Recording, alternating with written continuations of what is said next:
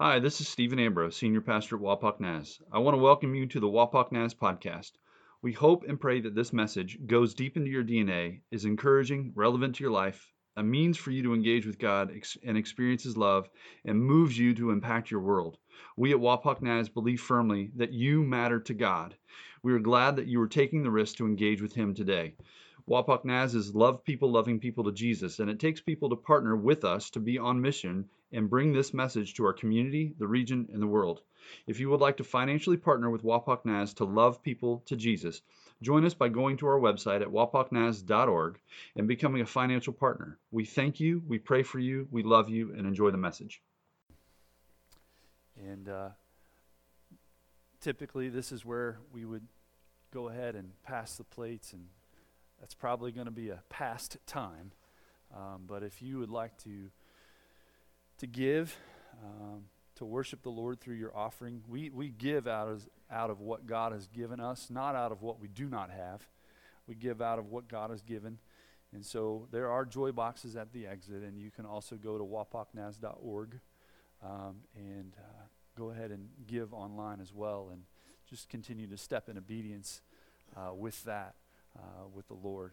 And so, uh, good morning. It is. It, it, really it is good being back with you um, today. And so, um, last week you you wrapped up the series called Dangerous Prayers. Um, this week we we start a new series, and it's a it's a short one. It's a three parter. It'll last the month of of October, and it's called Pulse. And this series uh, comes straight out of First Timothy. Uh, so if you want to pull out your phones, uh, you want to pull uh, out your Bible, if you happen to have your Bible, um, to 1 Timothy chapter 4. Um, and we're going to focus on verse 12. But um, as you're doing that, I, I want to give a disclaimer. So the following, what I am about to say, uh, is neither a promotion, a pandering, an endorsement, or a commercial for what I'm about to say uh, and for the product that I'm about to share, as neither I have one nor want one. I don't want one. I never want one. Um, but the following is merely drawing your attention to sermonize and be a metaphor. All right? So just let you know. Have you noticed the Apple 6 watch? The Apple Series 6 watch? You've got one? Do you have one? Exactly. The Apple Watch.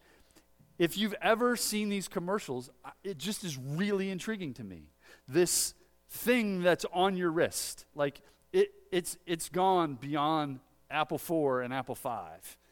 Apple 6 is pretty amazing, right? It, I mean, it's better than the two way wrist radio that Dick Tracy had in the comic books. I mean, it's pretty amazing. I mean, the list here it, it tracks your sleep and your sleep schedule. Like, I know many of you are about to nod off right now, but it tracks, you're nodding off. And in fact, it, it, it'll track your elevation, like the elevation that you're in. And if you, in fact, fall, have a decent fall from that elevation, it will literally call 911 for you. That's awesome. But not only that, again, this is not a promotion or endorsement or a commercial for, right? It also determines and assesses the noise level in your surrounding, the decibel level. It will assess whether or not you are in a surrounding that is too loud for your eardrums. That's pretty cool. Not only that, wait for it, there's more. It gauges your heart rate and informs you whether your heart rate is too low or too high. And and it actually with infrared laser will detect your ECG, electrocardiogram or graph. Now, when I was a kid, a digital watch from Seiko was pretty cool and it would die like a year later. This thing measures almost anything. it will track you, it will tell you how far you've traveled, and then some. It will tell you you need to get up off your derriere and move. Now, here's the thing, and this is why I'm sermonizing with this metaphor. Apple Apple has capitalized on what is innate and inerrant to humanity. We love to track things. We love it. We are meaning hungry individuals. Our brains want to know the meaning. It's why we ask the question, why? We want to know all of the things that we learned in English class that you didn't pay attention to. You still want it. You want to know who, what, where, when, how, why, why not, why it's happening, if it's happening is if it's good or if it's bad, and if it's bad, how do we fix it? How do we change it? How do we make it better? If it's if it's good, we want to know how to make it better, but we also want to make what's better better than what it was before and greater so it becomes best. And when it becomes best, we want to figure out how to make it even bester. If that's a word. Congratulations it is now. You want to know. You are hungry for the answers. You track everything. You didn't realize that you were like unofficial CPAs and accountants, but really you are. You are analytical to the nth degree. You assess people that you've never ever met in less than a blink of an eye. We are hungry for information. However, in the church, in our faith and in our relationship with Jesus Christ, we have this tendency to feel like spiritual health, well being, and growth cannot be measured. How can you measure something like a belief? And for years, the church has touted you can't measure that thing. It's faith. You just have it or you don't. I wish I knew really early that I can determine whether I am spiritually well, spiritually moving forward, or stagnant, or I'm dying on the inside just a little bit each day. I wish I would have known, but I didn't. And it left for a lot of ambiguity and vagueness. And it just kind of made me kind of feel like I was meandering quite often. Like I really knew that I was doing, but I wasn't sure if I was. And what eventually ends up happening, since we're meaning hungry individuals, we start to measure our growth and our well being and our spiritual health with some of the wrong indicators. For instance, we often think that church attendance means you're growing spiritually. That means you're connected to God. If I'm in the pew, I'm good. And everybody else knows I'm good. But the fact is, not everybody who's in the pew is following Jesus Christ, which is the way it's supposed to be, right? We'd really love people who aren't following Christ to be inside and button seat. But if we tend to think that church attendance is really the only thing that marks our spiritual growth, then we're missing something. The other thing, five minute devotional. I did not do my devotion today. Oh boy, God's going to get me. He's up there with his celestial spreadsheet, marking it down. Ambrose, you didn't do it today. I literally felt like that as a very new Christian. That if I didn't read the Bible that day, God was going to get me. It's not the case. Now, are those good indicators? Probably. Are those good things? Yes, definitely. Do we desire to have you in the pew? Absolutely. Is the pew is are you important in the pew? Absolutely. Your presence is important. But more so, your participation and your investment is important as well. We want to move you from good to better to best, right? Investment of you, your talents, your skills, your abilities, your heart, your encouragement. That's the body of Christ working. We also begin to gauge our spiritual well being. If we don't have any indicators, we want to find the meaning. We want to know if we're progressing. So we'll tend to gauge it by our circumstances. If life is good, I'm spiritually good. I'm healthy. I'm well. If life is bad, it's just bad. I am far from God. He is nowhere near me. You ever felt like that? Circumstances are also like emotions. If I feel good, if I'm happy today, I'm spiritually well. I'm connected to God.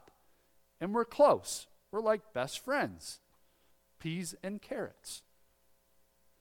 But if I'm emotionally down and depressed, Christians aren't supposed to be depressed. Ah, well, then I'm not close to God. Well, in fact, Christians are depressed sometimes. What's happening outside the walls also happens inside the walls. Because why? We're human, right? The indicators, we need to find some real strong indicators as to am I growing? Am I am I alive? Am I growing? Am I healthy? Is there spiritual health happening? Or am I starting to slow and part from the Lord without even knowing it? 23 years ago, I wish I knew that I can gauge that a little bit. I can see some indicators in my life. And so this whole series is about vital signs. It's taking your pulse, your spiritual pulse. Now, everybody, take your two fingers on your left hand and with, on your right wrist, try to find your pulse because I'm not sure if you have one right now. Well, no, there it is. You got it. You can literally feel your pulse on many parts of your body your feet, right under, right there, in your chin. You can feel it here. And you actually have it in your thumb. Like, don't ever try to take your pulse with your thumb because then it's going to be odd. You're not going to know whether or not somebody's alive or not. But health workers, healthcare workers, are trained with understanding vital signs your body temperature, um, your heart rate, all those things to tell whether or not you're th- alive, surviving, or if you're thriving, and if they can disconnect you to all the machines and send you home. This whole month, we want to provide you with some practical basics. I told Matthew we're going to we're going to do the KISS method. Do you know what the KISS method is? Keep it simple, That really hurt because I was going to say, keep it simple, Stephen.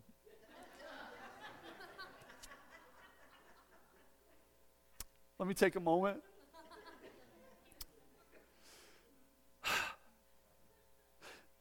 Because actually, the, the first, first indicator, the first indicator is speech, is your words, our words. And your words really just hurt me. I'm just kidding. I know. Suck it up, Buttercup. So let's jump in and dive in. And yes, I will do my best to keep it simple, okay? Um, I have a tendency to not, and I'm really sorry if I don't. But let's try to keep it simple. So jump in. We're going to dive into 1 Timothy chapter 4, verse 12. If you don't have scripture, um, in front of you. It will be on the screen. And this is the verse. And don't let anyone look down on you because you were young. But set an example for the believers in speech, in life, in love, in faith, and in purity. And if you're anywhere, if you're cognizant at any level, you will see the sermon series laid out before you in, in speech, in life, in love, in faith, and in purity. These are our indicators. So this week, we're going to unpack them. But I, I kind of need to give a little context here so you're kind of aware. Real quick, Timothy uh, was a mentee of Paul the Apostle. We meet Paul the Apostle, chapter 7, very end of chapter 7 in Acts. And Paul, at that time, was called Saul, and he was a Christian killer. He was offing and arresting Christians who believed in Jesus. Yet, God got a hold of Paul and transformed Paul. And Paul began to church plant. He began to go throughout the Roman world, travel the Roman world, and he began to evangelize, speak the gospel of Jesus Christ, share the love of Christ, all while being a tent maker and working. And then all the while pulling people into his team.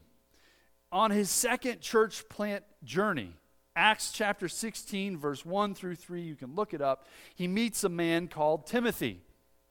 Timothy was raised in a Jewish and Greek home, but he also saw the faith of his mother and his grandmother. And by the time Paul meets Timothy, Timothy is a follower of Jesus Christ. And Paul invites Tim. Here's an opportunity, Tim. Come along. This is what we're doing. There was no lightning bolt. Tim didn't have to have a, a period of prayer. He just took the opportunity. Sometimes you just got to seize opportunity. So Tim started on the journey with Paul and Silas and this guy by the name of Luke, who wrote Luke in Acts, but also Titus. So we have this band of brothers that are going amongst the Roman world church planting. Paul saw something in Timothy. Paul actually saw himself in Timothy. Paul was not only a Roman citizen, but he was Jewish. Paul saw that in Timothy. Not only was he had a Greek father, but a Jewish mother. They kind of bonded, they connected. And so Timothy put, or Paul put his arm around Timothy and raised Timothy up a little bit. And then he became such a trusted confidant to, of Paul's that Paul would just send him out. Hey, go and do the dirty jobs. Go to the places that are really risky. Go have the difficult conversations. You have to confront some some dissension and discord within the church. You might actually have to kind of cast somebody out of the church because they're doing things that even those in the world wouldn't do. And so Timothy was a man of dirty jobs.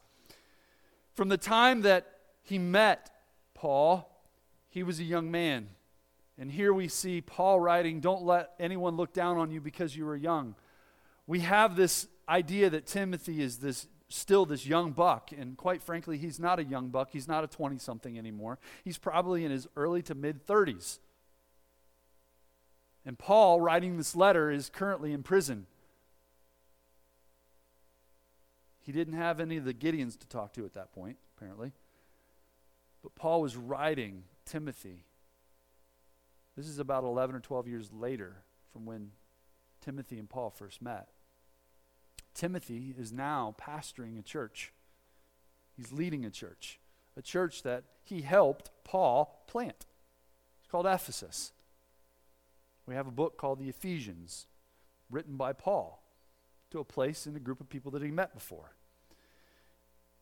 And he told Timothy, Beware of the false believers and the false teachers.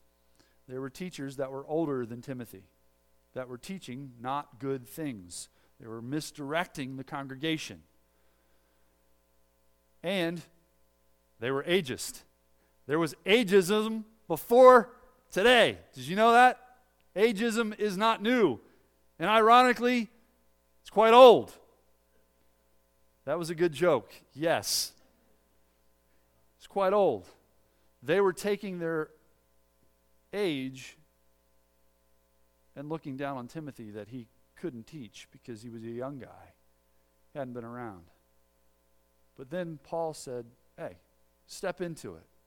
You need to step into the authority that I've given you and that you have from Christ. Don't let anybody look down on you. But for everybody in the body, everybody in the church, you need to set the example. And literally, he says, you need to be the imprint. So think in terms of coins being minted. Now, we got to look back all the way to the first century. Coins that were minted actually were minted and pounded with the image of an emperor or a ruler. That image would pop up off the coin and you could see it. Paul literally said, Be the imprint that is on their life. Set the pattern for them. Be that pattern that they pattern their lives after. And this is the first thing that I want you to do. I want you to be the imprint in their life by the words that you say, by what you don't say. And if it were in the 21st century, Paul would say, by what you post and what you don't post. What you snap, what you insta. Your words have weight and power, they have influence. And even if you don't think they have power and influence, they will very easily and quickly divide and be divisive. They will quickly put people at an arm's length, if not out of the room and out of the church, very fast. They will no longer enter your church. Set the example with the words. Now, I said, let's keep it simple, Stephen. All right, keep it simple. Give you an example. There was a woman that was a part of a program, it was a mentor program, who would go into elementary schools. And they would meet those individuals. And the first thing that they wanted to do and make sure that they knew, which I was teaching Michael to do earlier today, was when you meet those individuals, you want to get their name, ask their name. Names are important. And so the woman met her mentee for the first time, a little girl. And she asked, What is your name? And the little girl stood and stared and would not say anything. It's okay, sweetie. This is my name. What is yours? Would not give her her name. Sweetie, what, what do people call you? Idiot. That's the name she gave because that's the name people called her. Idiot. Words have weight, words have power, words have influence. Words create culture. We've said it here many times. Language creates culture. The more you repeat a phrase, whether to yourself, to an individual, or to an organization, the more that phrase seeps into the individual or the organization. Then the individual or the organization begins to repeat and believe that phrase. Language creates culture. And for this little girl, created her identity. But here's the other thing about language language that creates culture personifies the culture that's within us the language and the words that we speak come from the culture that's on the inside of us. I've been often asked in various ways, various ways, is the mouth and what I say a spiritual issue?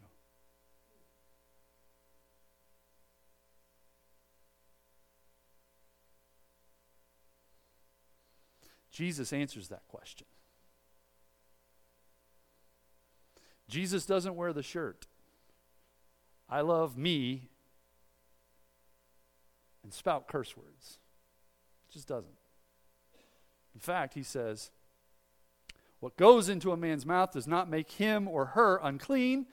It is what comes out of the mouth. That is that what makes him unclean. In fact, he says, For out of the overflow of his or her heart, the mouth speaks. Jesus says our mouth is a spiritual issue. Why is it a spiritual issue? I tell you that men will have to give account on the day of judgment for every careless word they've spoken. How many careless words were spoken to that little girl? For by your words you will be acquitted, freed is another way to look at that. By your words you will be freed and by your words you will be condemned. Words have weight, words have power. Language creates culture, and they reflect the culture with inside of you. They are the content of our character. Our words are the content of our character. Our posts are the content of our character. What we say, what we don't say, how we say them, why we say them, with the tone that we say them.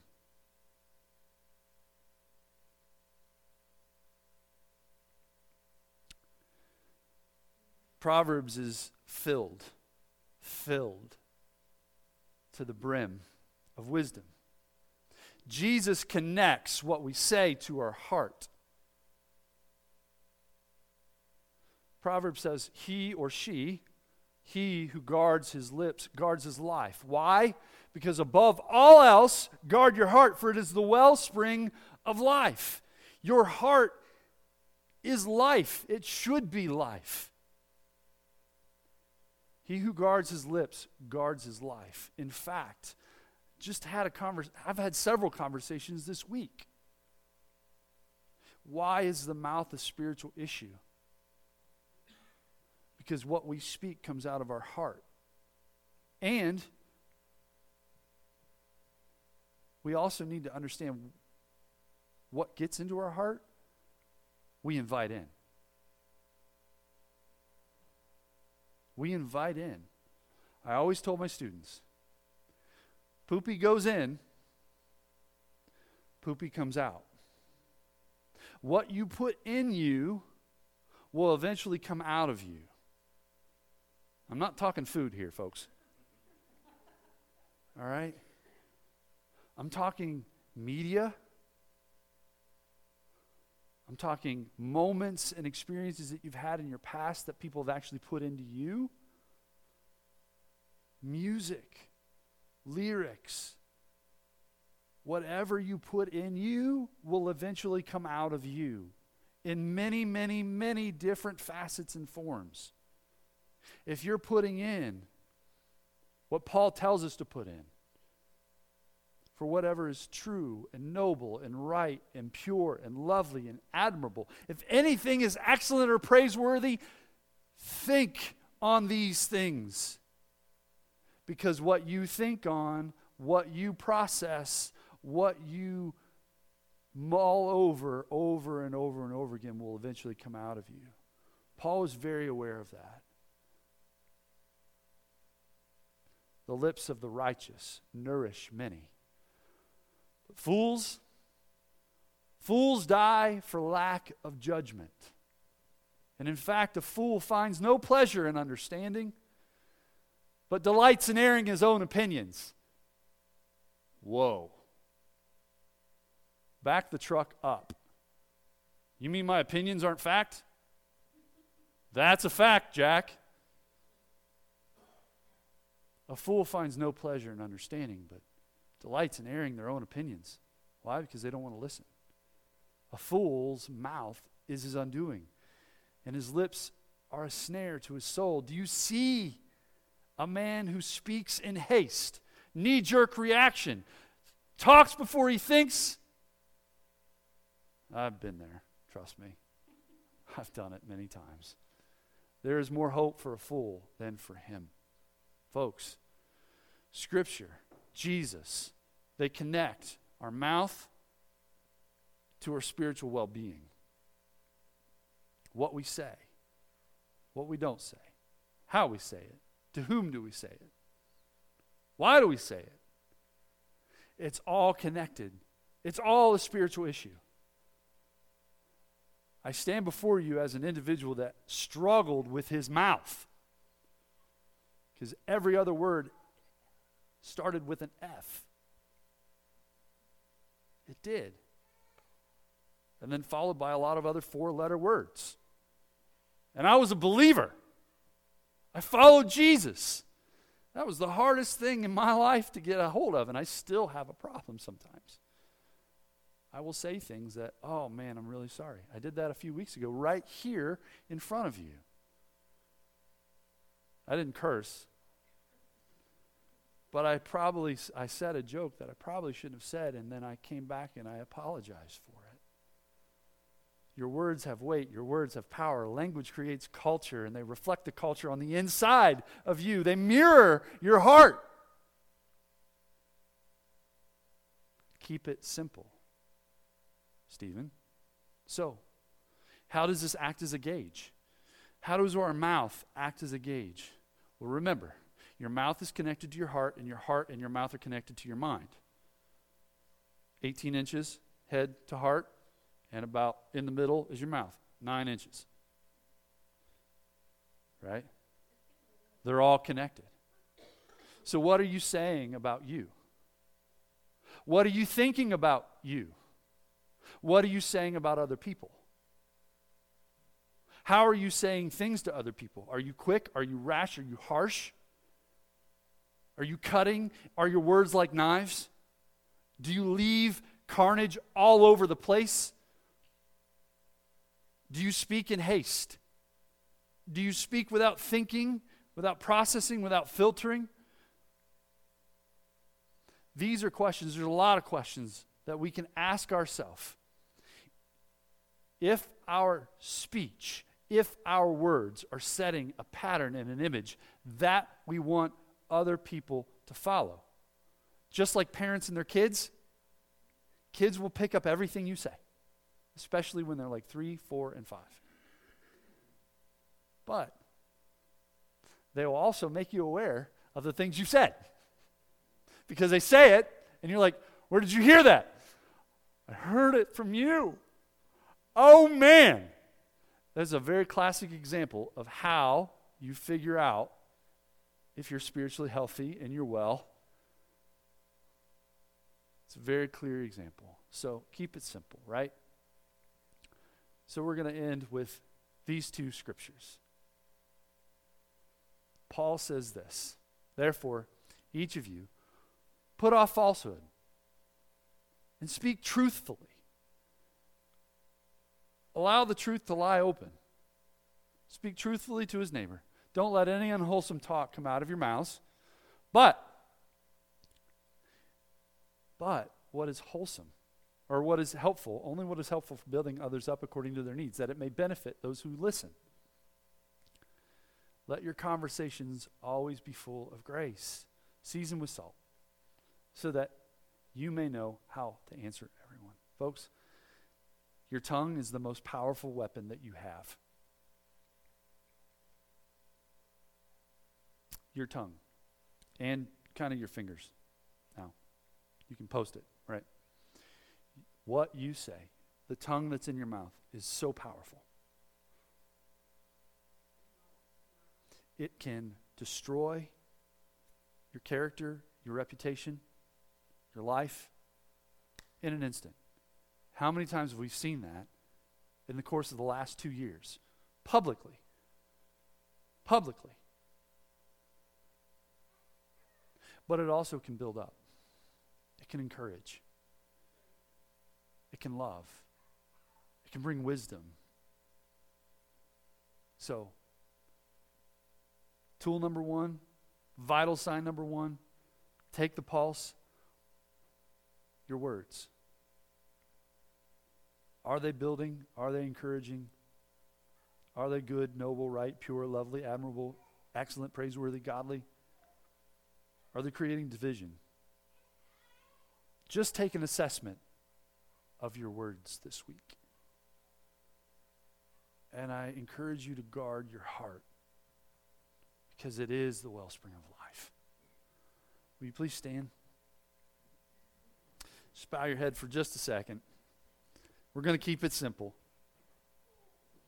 Yes, Stephen. Keep it simple, Stephen. Just bow your heads for just a moment.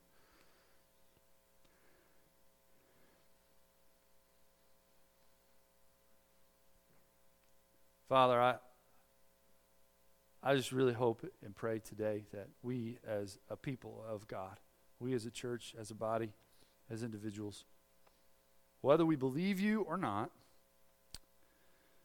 we're very aware of the power of our tongue and the words that we say and the words that we don't say.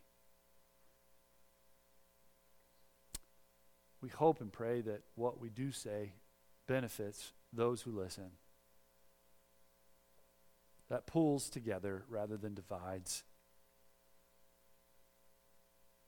That builds up and lifts up and encourages. That brings other people to you. Father, help us take a, a stock of everything that we say. And Lord, if there's something inside of us that needs worked on, Lord, show it to us.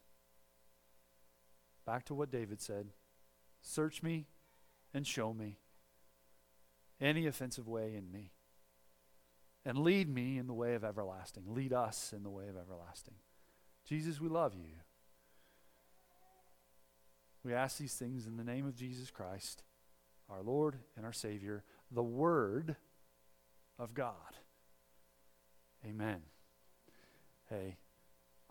Thank you for listening to the Wapak Nas podcast. We hope you are moved deeply to step into God and the hope and future He has for you, and that you are moved to be salt, light, and yeast in your community and to love people to Jesus.